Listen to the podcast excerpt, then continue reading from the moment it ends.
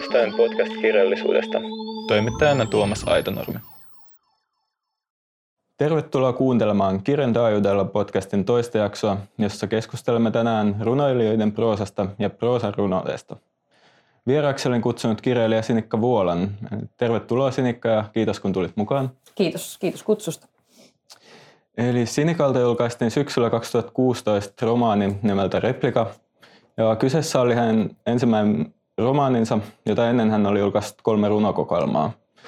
Sinikka ei ole kuitenkaan harvinaisuus ensimmäisen proosateoksensa julkaisseena nykyrunoilijana, vaan tällaisia teoksia ovat viimeisen parin vuoden ajalta myös sellaiset kirjat kuin Vesa Haapalan Karhunkivi, Harry Salmenniemen Uranilamppu ja muita novelleja, Marina Kurton Tristan ja Risto Oikarisen Nälkämaan laulu, Sanna Karlströmin Multa ja sataa Margareetta ja suurelle yleisölle tutuimpana Jukka Viikilä romaani Akvarille ja Engelin kaupungista, joka toi tekijälleen myös Finlandia-palkinnon.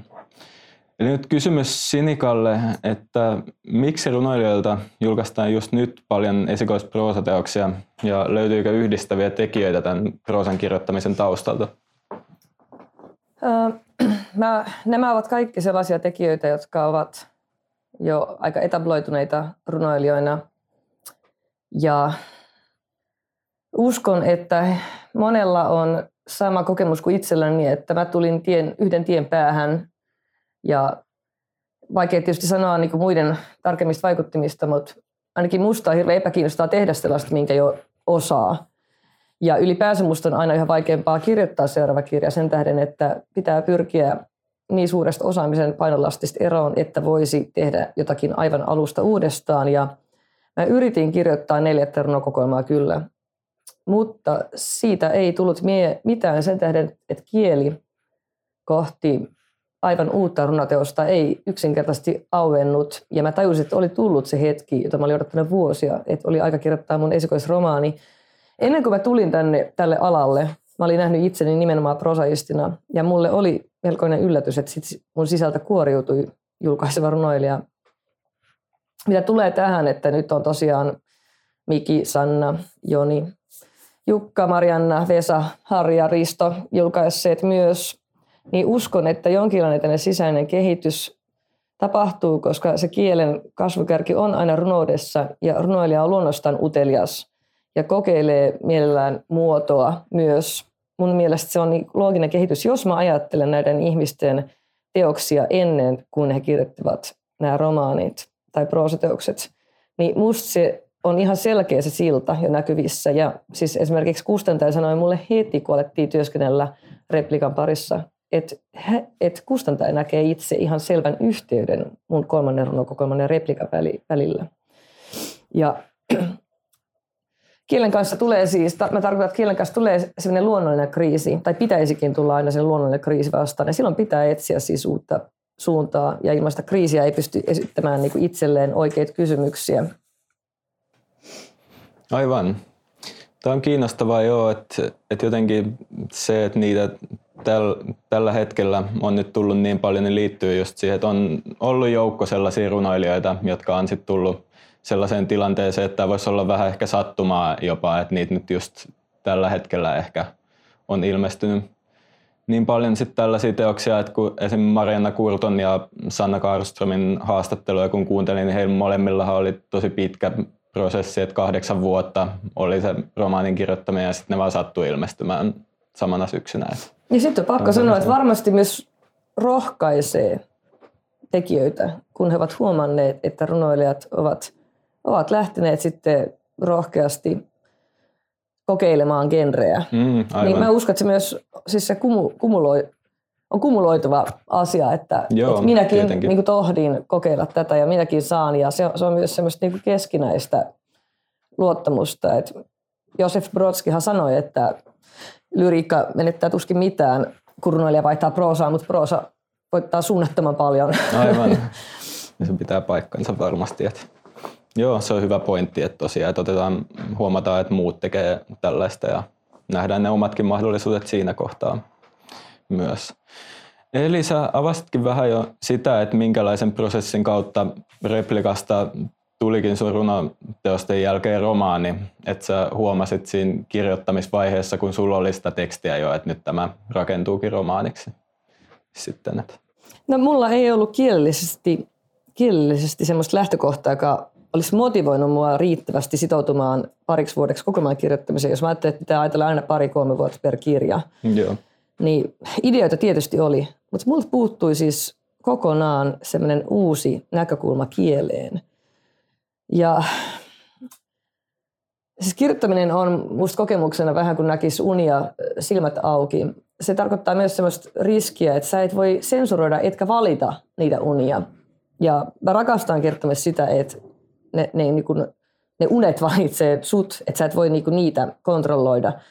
Ja jokin mussa ensin vastusti, niin kuin aina jokin mun sisällä vastustaa aina uutta teosta, koska se on aina riski. Mutta sitten tämä replika, joka on mun tämmöinen ehdotus romaaniksi, niin mä näin sen koko ajan yhä vahvemmin mielessäni semmoisena tekstinäyttämönä. En näyttämötekstinä, vaan tekstinäyttämönä, että näyttämönä, jossa tavallaan semmoiset, että lukija oppisi sen sisäisen lainalaisuuden, sen lukuprosessin mittaan. Samalla tavalla kuin runokokoelmakin on sellainen asia, että jos siihen niin lukija uskaltamme mukaan, se alkaa itse nähdä ja luoda niitä yhteyksiä. Siis mullahan on ollut aina tämä, että mä hyvin voimakkaasti näin lukijan toisena tekijänä. Et se, se on myös se, joka auttaa päästämään lopulta teoksesta irti, kun hyväksyy sen, että lukija täydentää sen. Että tätä ei ole tarkoituskaan viedä niin kuin loppu loppuun, vaan se, se, se jatkuu lukijan mielikuvituksessa. Ja replikassa sitten oli ihan sellaisia tiettyjä juttuja. Mä halusin kokeilla fragmentaarista kerrontaa. Sitten toisaalta kirjoittaminen on aina tämmöistä taitavaa valehtelua. Ja mua oli aina kiehtonut Pinokkio-hahmo, joka on tämmöinen tarinakerronnan metafora, missä niin hahmon omasta ruumiista näkee, että hän ei pysty niin puhumaan totta, eikä pysy totuudessa, mutta sehän tarkoittaa samaa siis kuin tarinan kerronta.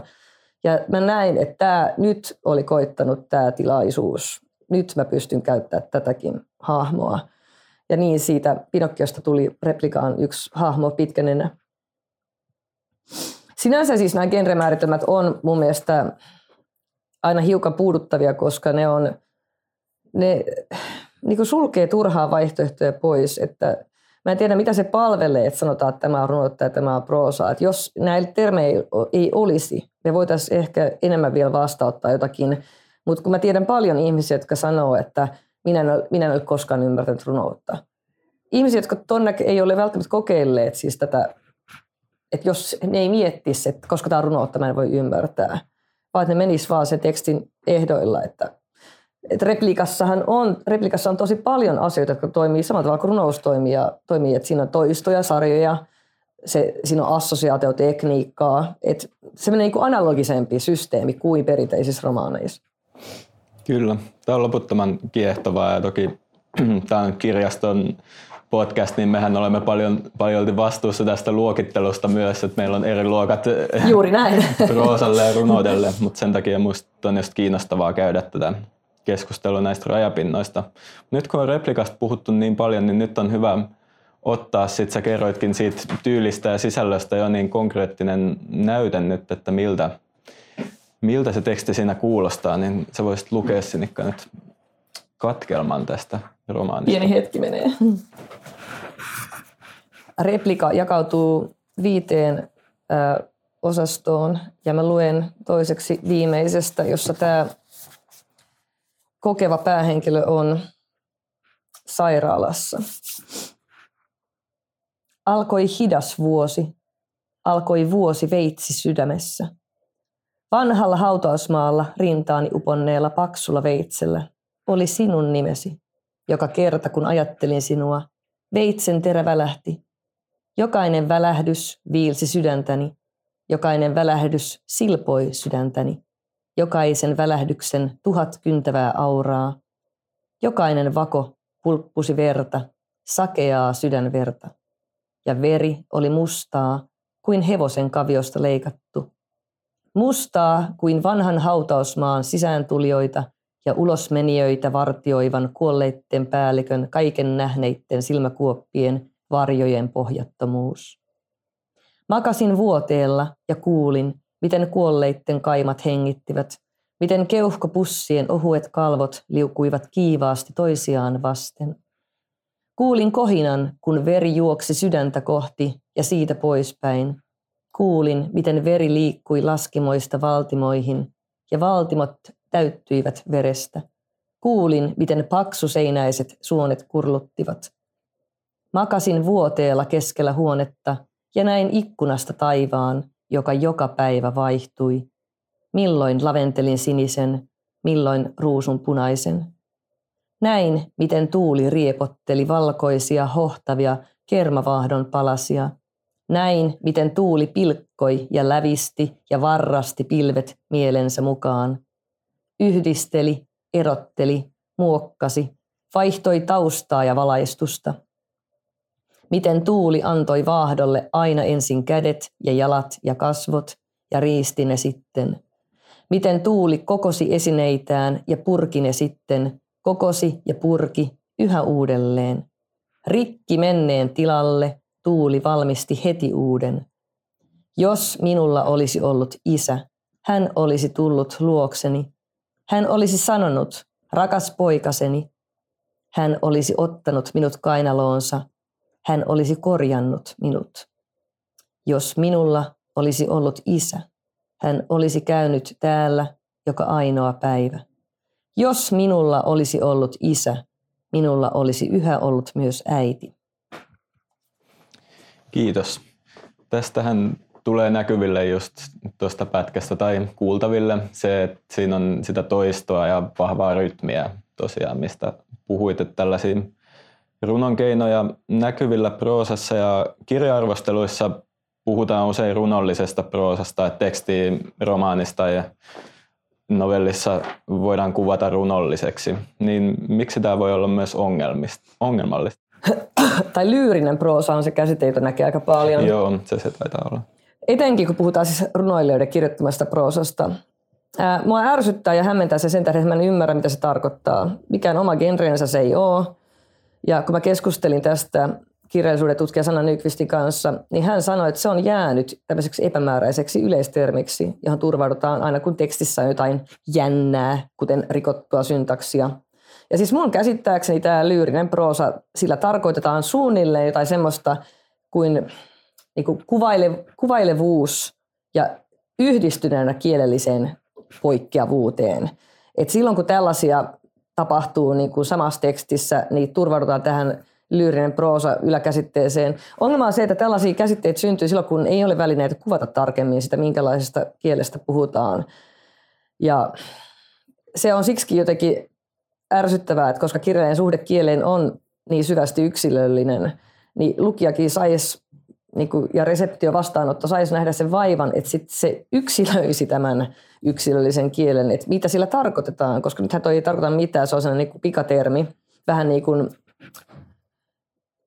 käännös, käännösproosasta, että tämmöinen sujuva kielinen, mm. josta myöskään on vaikea sanoa, mitä ihmettä se tarkoittaa.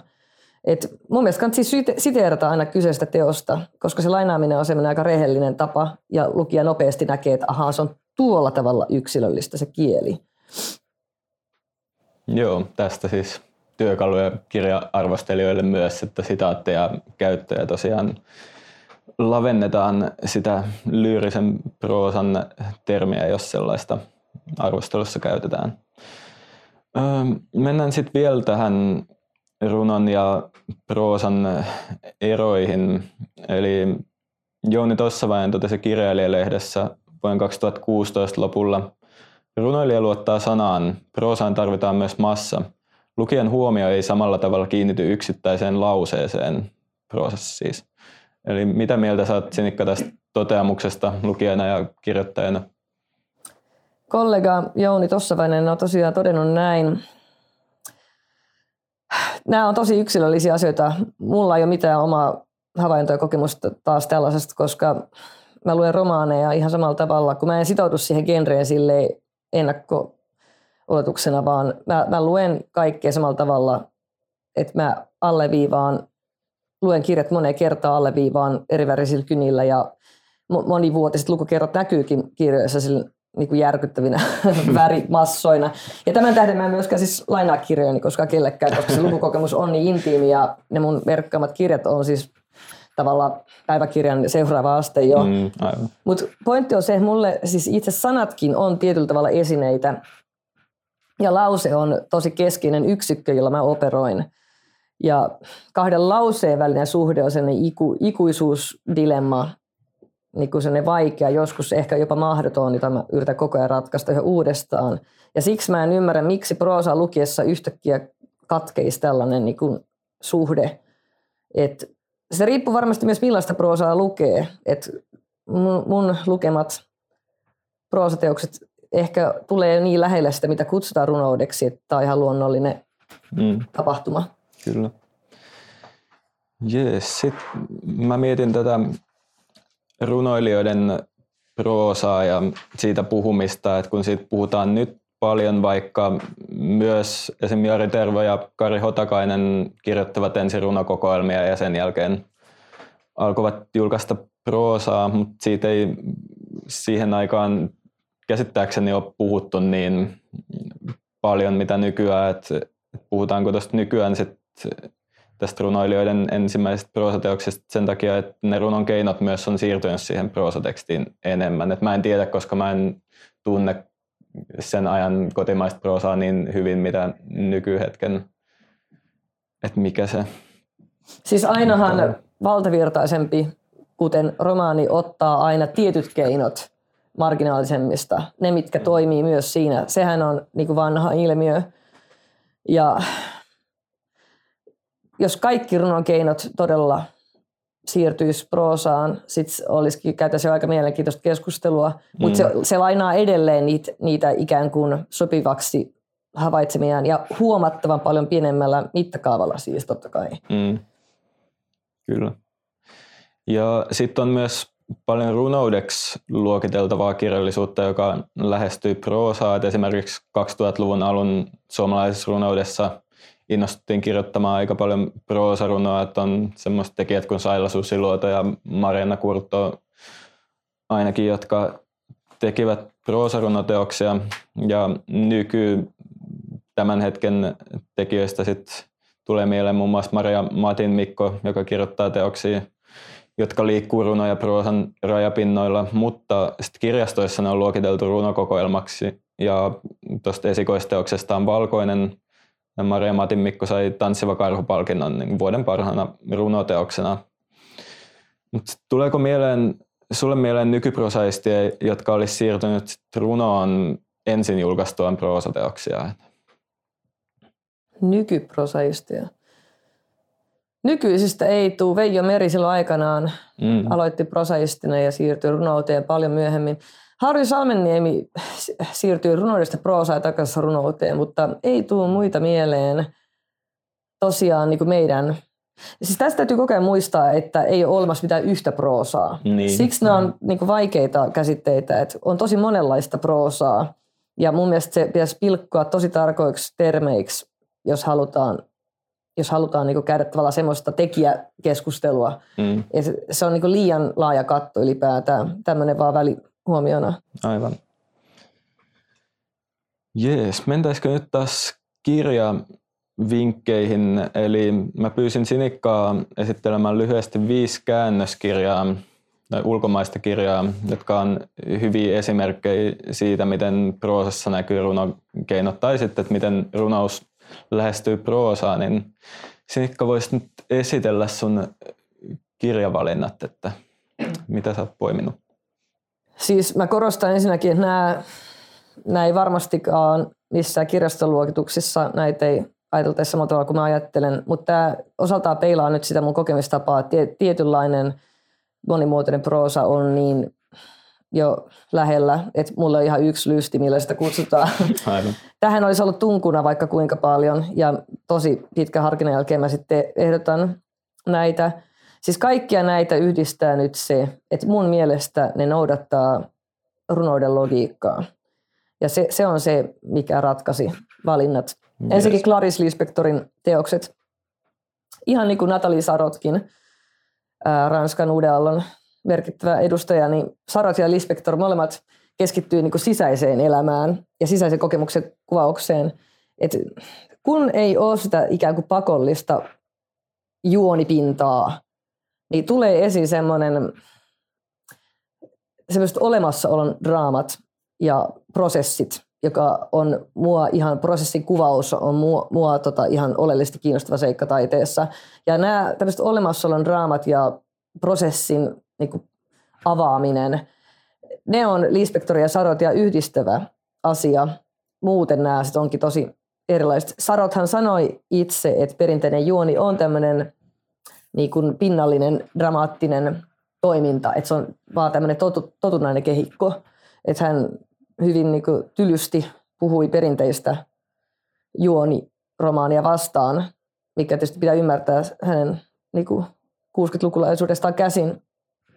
Ja sitten mä, on, mä myös ehdottaisin tähän Virginia Woolfin aaltoja, että Woolf tuli mulle jo lapsuuden kodissa tutuksi, kun mä muistan, kun mä nuorena tyttönä kuulin äidin ekan kerran käyttävä sanaa tajunnan virta, ymmärtämättä, mitä se tarkoittaa, mä heitin lumoiluja tästä ja taas tässä tulee tässä aalloissa parhaiten Wolfin kaikista romaaneista tämmöinen sisäinen todellisuus ja tämmöinen, sehän rakentuu näistä monologeista, ähm, tämmöinen symbolinen kieli ja sen sisäisen avaaminen. Ja sitten mä oon merkannut Christian Bökin Eunoja varmaan puristien mielestä tämä ei ole romaani, mutta ehkä puristit ei tiedä, mitä kaikkea romaani voi olla. Ja sitten tuo taas ihan toiseen ääripäähän, mikä mua kiinnostaa sanataiteessa ja kirjoittamisessa, eli tämmöiset uulipolaiset pakotteet ja ehdot ja rajoitteet. Ja tämä Böck kirjoitti tämän Eunoijan Uulipon inspiroimana. Tämä on nyt sellainen loistoesimerkki tämmöistä monovokalismista, jossa – niin kuin jokainen jakso rakentuu niin, että on saanut käyttää aina vuorollaan vain tiettyä vokaalia, Aha. mutta se on se, että se on niin järjettömän hienosti toteutettu, että se ei ole mitään sellaista mm. niin kuin älytöntä, et, vaan se on tosi upea. Ja sitten siinä on vielä lisäksi ihan hirveästi ehtoja. Mä en muista edes niitä kaikkia. Niitä oli kaikkea, niitä tekstifragmentteja piti sisältää. Oliko se niin kuin, tämmöinen juhlaateria tai syömiseen liittyvä kuvaus, sitten merimatkan kuvaus, sitten viittauksia kirjoittamiseen. Niitä oli vaikka kuinka paljon. Mm. Et, et kaikkien näiden ehtojen pitää sen monovokalismin ohella toteutua. Et se on hyvin kaunista luettavaa. Ja sitten mä oon laittanut vielä tämmöisen Patrick Powellin, sitä ei ole suomennettu, The Interrogative Mood. Ja se muodostuu siis pelkkistä kysymyslauseista. Tämä ei ole ainoa laatuaan. Siinä on tosi hieno alaotsikko, a novel ja kysymysmerkki. Sisällöllisesti se on jonkinlainen yhteiskuntapersonaalisuustesti, miten se nyt sitten sanoisi. Okay. No. Ja tavallaan se idea on se hieno, että voiko romaani koostua pelkästään kysymyslauseista. Tämmöisiä runoja on vaikka kuinka paljon. Mm. Että kokonainen teos runoudellehan on niin kuin meidän oletusten, meidän jähmeiden oletusstandardien mukaan, runoudelle on hyväksyttävämpää ilmaista asioita tavalla, jotka poikkeaa kielen tämmöisistä standardikoodeista. Mm, ja kielen normipoikkeamat sallitaan niin kuin oitis runoudessa. Ja mä aina ihmettelen, että miksi, miksi ikinä tämän peskä kuuluu vain jotenkin runouden piiriin, ei todellakaan.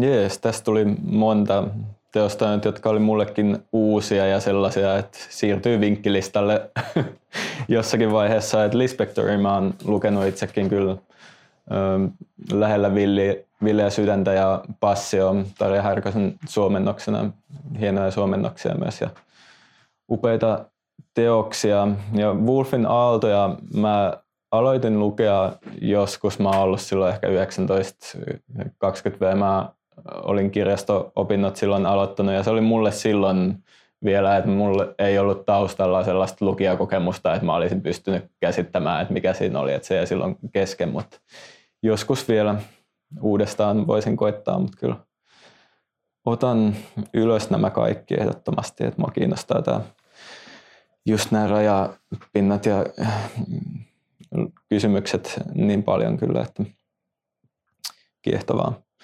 Joo, mä esittelen itse viisi kotimaista näitä viimeisen parin vuoden aikana julkaistua teosta, jotka on näitä runoilijoiden esikoisproosateoksia ja käyttää paljon runon keinoja. Ja sitten mulla on kyllä myös yksi runokokoelma, joka on tyyliltään lähellä proosaa ja näin luokiteltu.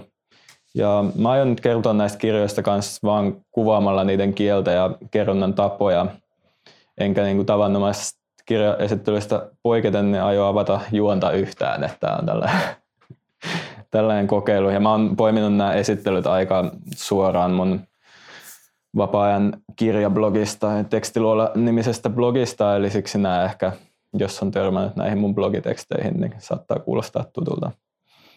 Eli Harry Salmenniemen Uraanilamppu ja muita novelleja tuli Siltalalta 2017. Ja tämä kirjan kolmas novelli nimeltään Kertomus. Se kuvaa lyhyesti summattuna kirjallisuutta, kirjoittamista ja tekstin suhdetta lukijaan. Kaikki tämä kerrotaan proosarunomaiseen tapaan, joka muistuttaa kertomuksen lukijaa siitä, miten novelli ja määritelmästi vapaammankin lyhytproosan oikeastaan voi nähdä enemmän jatkumona pitkälle runolle kuin jonkinlaisena typistettynä, riisuttuna romaanina. Tämä kokoelma muutenkin on, on hyvin, käyttää kieltä hyvin, hyvin hienosti. Sitten on Jukka Viikilän Akvarille ja Engelin kaupungista numeroksi 2016 nimenä varmasti kirjallisuutta seuraaville tuttu sattumaisen tämän kirjan kieli on kauttaaltaan kuin runoa ja siitä Viikilän mukaan just oli kyse. Eli hän halusi salakuljettaa runoutta Suomen luetuimpaan kirjallisuuden lajiin. Ja vaikka runouden keinoja käytetään, niin kerronta on kuitenkin myös selvästi eteenpäin kulkevaa. Eli Viikilä kiteyttää usein asioita tässä kirjassa hyvin aforistisesti ja monella sivulla, erityisesti tuossa alkupuoliskolla mulla itselläni, niin tuli vaan ihasteltua kerta toisensa jälkeen sitä sanomisen hienoutta, kirjoituksen voimaa. Sitten on Maria Matimikon Värit, tuli siltä 2017. Tämän kirjan teksti alkaa välillä lukea kuten kertomakirjallisuutta, vaikka se on luokiteltu runokokoelmaksi, kunnes se kirja taas repeää runon kielikuviin usein virkistävän, virkistävän äkkiväärin sellaisiin tarkoitus, kuvittelema teema muuttuu abstraktiksi, katse käännetään muualle. Ja mikä siinä, kun ne vaihdokset ja käännökset on toteutettu niin vahvalla tyylitajulla, siinä tekstissä tekee mieli vaan olla. Tyylit vaihtelee tosiaan tällaiseen proosamaiseen muotoon aseteluista tekstikatkelmista hyvin minimalistisiin, ehkä rivin tai kahden mittaisiin runoihin – Tämä oli sellainen, että mun oli hankala kirjoittaa tästä, kun mä jotenkin olin niiden genremääritelmien niin kuin rajaama ihan liian tiukasti. Vanki. Niin, kyllä, olin täysin, mutta opin pikkuhiljaa siitä pois koko ajan. Sitten Marina Kurton Tristania, oli VSOilta 2017. Tämän romaanin kielestä on selkeästi nähtävissä runoilijuus, mutta ei se täysin runoproosaa ole, vaan kielen elävyys näkyy erityisesti vahvoissa tuoreen tuntuisissa kielikuvissa. Teksti virtaa sulavasti, kuten niin kuin vuosien kirjoitustyön jälkeen voi odottaa. Ja se teksti on sekä visuaalista että fyysistä. Lukiessa tuntee ympärillään sen saaren, sen yksinäisyyden ja ihmisessä syöksyvät virrat. Sävyt on tummia, mutta se kirja ei kuitenkaan ole synkkä mun mielestä. Sitten on vielä Sanna Karströmin Multaa sataa Margareetta, tuli Otavalta 2017. Jotkin sen kirjan kohdat voisi olla proosarunoteoksesta mun mielestä, että se kuvakielisyys on vahvaa symboliikkamerkityksellistä ja kerronta etenee siinä lyhyin, usein parisivuisin jaksoin. Siinä kielessä tuntuu olevan jotakin intuitiivista, näkyviä asioita ei selitetä eikä tarvitsekaan ne henkilöiden reaktiot tuntuu vaistoista kumpuavilta enemmän kuin järjellisiltä ja paljon pidetään sisällä. Vuoropuhelu on hyvin vähäistä ja asioita ilmaistaan fyysisillä kohtaamisilla. Eli siinä oli...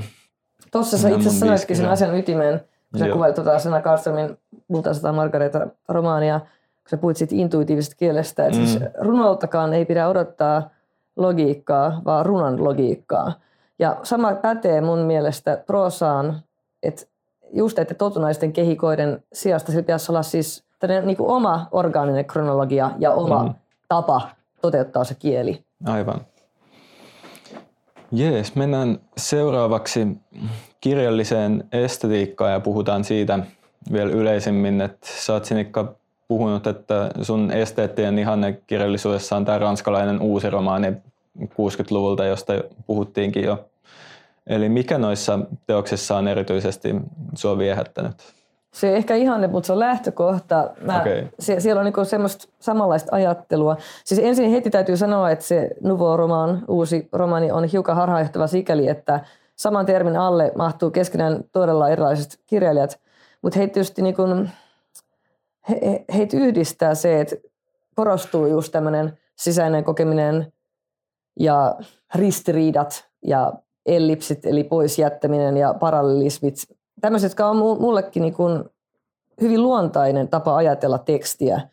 Ja just semmoisen keinotekoisen lineaarisuuden ja juonirakennelmien asemesta on tosi paljon sellaisia tekstin sisäisiä viittauksia ja suhteita. Se on oikea sana. Joo, ne suhteet. No. Ja jos mä ajattelen, että mulle itselleni iän ja ajan mittaan juoni niin tulee yhä yhdentekevämmäksi. Ja romaanissa on niin paljon mahdollisuuksia ja tasoja, että se juoni on niin kuin mulle ihan, ihan niistä niin kuin epäkiinnostavin, kun mä ajattelen, että kertoja, kertojaratkaisut, kertoja perusominaisuudet, eli havaittavuus ja osallistuvuus ja luotettavuus, niiden niin kuin todella monet nyanssit on sellainen, joka mua kiinnostaa ihan niin kuin valtavasti. Sitten teoksen maailmankuva, rytmi ja sitten ehkä se tila, tilallisuus.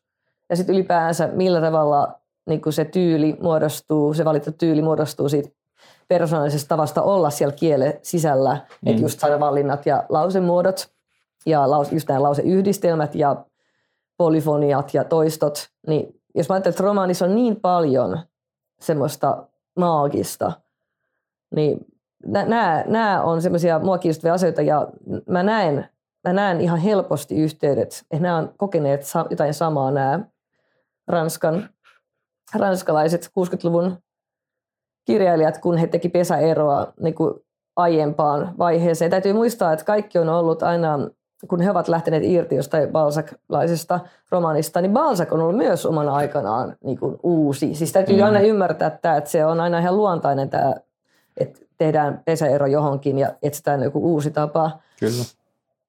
Ja semmoinen, jos ajatellaan, että kaikki tietävä kertoja, joka sitähän pidetään nykyään ihan vanhanaikaisena kertojatyyppinä monestakin syystä, niin siitä luopuminen on myös osa tätä uutta romaania. Ja se, se tapa, millä tavalla niin kun se, se kieli, millä tavalla se koetaan siellä teoksen sisällä, että siihen on kiinnitetty niin, niin eri tavalla huomiota. Siis kokonaan asia erikseen on, että näitä juonirakenteet on erittäin tärkeä ymmärtää, voidakseen lukea ja analysoida aiempaa merkittävää kirjallisuutta. Mm, se on mm. ihan niin kuin asia sinänsä. Tietty. Kyllä, hyvin kiinnostava kyllä. Tämä, no sitä ei voi genreksi sanoa eikä lajiksi, mutta tämä niin kuin suuntaus. Että siellä on kyllä perehdyttävää vielä itsellekin hyvin paljon näissä tuon aikakauden kirjoissa – ja sä oot mukana tässä kokeilevaa kirjallisuutta edistävässä mahdollisen kirjallisuuden seurassa. Niin vaikuttaakohan toi mahdollisuuden, mahdollisen kirjallisuuden seuran synty ja toiminta siihen, että proosas kokeillaan, käytetään näitä runon keinojakin nykyisin. Kun mä oon lukenut viime aikoina useita tämmöisiä vanhempiakin verkkokeskusteluja kotimaiseen kirjallisuuteen liittyen ja jotenkin keskustelu kotimaisen proosan ympärillä vaikuttaisi nyt olevan hyvin erilaista kuin esimerkiksi joskus 2010, jolloin niissä keskusteluissa, mitä mä lukenut, niin keskustelin paljon jotenkin niin kuin kotimaisen proosan tilasta ja miten se ei kehity ja näin edelleen. Niin mikä sun kokemus tästä on? Ää, mahdollisen kirjallisuuden seura eli MKS, tosiaan se perustettiin loppuvuodesta 2000 10. Siis tämä ihmiskokeita kollektiiviromaani, joka me tehtiin MKS sisällä yhdessä, siis mä luulen, että se on vapauttanut ja rohkaissut siis tekijöitä ja keskustelua. Mutta mm. mä ajattelen, että se ei ole niin kuin, ihmiskokeet ei ole välttämättä semmoinen ää, laukaisia, vaan se on osa muutosta. Et onhan niin kuin ntamo ja teos myös osana tätä muutosta, mm. että kun tiedetään Kyllä. niitä julkaisuprofiili, että ja nyt sitten isot kustantamot mun mielestä julkaisee myös enemmän kokeellista, Kyllä. kokeellisempia juttuja, että se voi olla myös osa tämmöistä kustantamoiden kulttuuriprofiilia, en tiedä, mutta mm. et voi olla, että ihan, ihan niin kuin viihtyisyyden vastapainoksi, viihteellistymisen niin kuin estämiseksi on myös tällainen mukana, mutta tätä mä en ole testannut missään tätä ajatusta. Jostakin syystähän meillä ei ole käyty missään keskustelua siitä, että miksi tämä kokeellisuus on nyt semmoinen muotitermi. Mm. Et ne tuntuu niin kuin vai, vaihtuvan aina dekadin mukaan, että puhutaan mm, ensin jostain koivuklapin proosasta ja niin kuin, yhtäkkiä on ihan hirveästi näitä kokeellisia tekijöitä. Ja se on kiinnostavat, aivan kuten tämä Nuvo-romaan, uusi romaani on, tämä kattotermi. Niin nyt tämän kokeellisuuden alle mahdotetaan tällä hetkellä keskenään hyvin erilaisia tekijöitä. Kyllä. Jees, keskustelu varmasti jatkuu ja myöhemmin oikeastaan näkee sit se, että mikä sen aikakauden kirjallisuuden merkitys ja mitkä asiat ehkä johti mihin, että sitä, mihinkin, että sitä ei ehkä niin kuin tästä ajasta ei pystykään analysoimaan. Näin on, se vartaan aika paljon aikaa. Ylipäänsä taiteen historiassa pitää joku sata vuotta ei ole mitään. että siis mm. jos halutaan tarkastella kunnolla, miten aset johti toisiinsa. Kyllä. Jees, hyvin kiinnostavaa. Kiitos Sinikalle vierailusta. Kiitos sinulle Tuomas. Ja kiitos myös kuulijoille. Ja Kirjan taajuudella podcastin seuraava jakso on luvassa sitten maaliskuussa.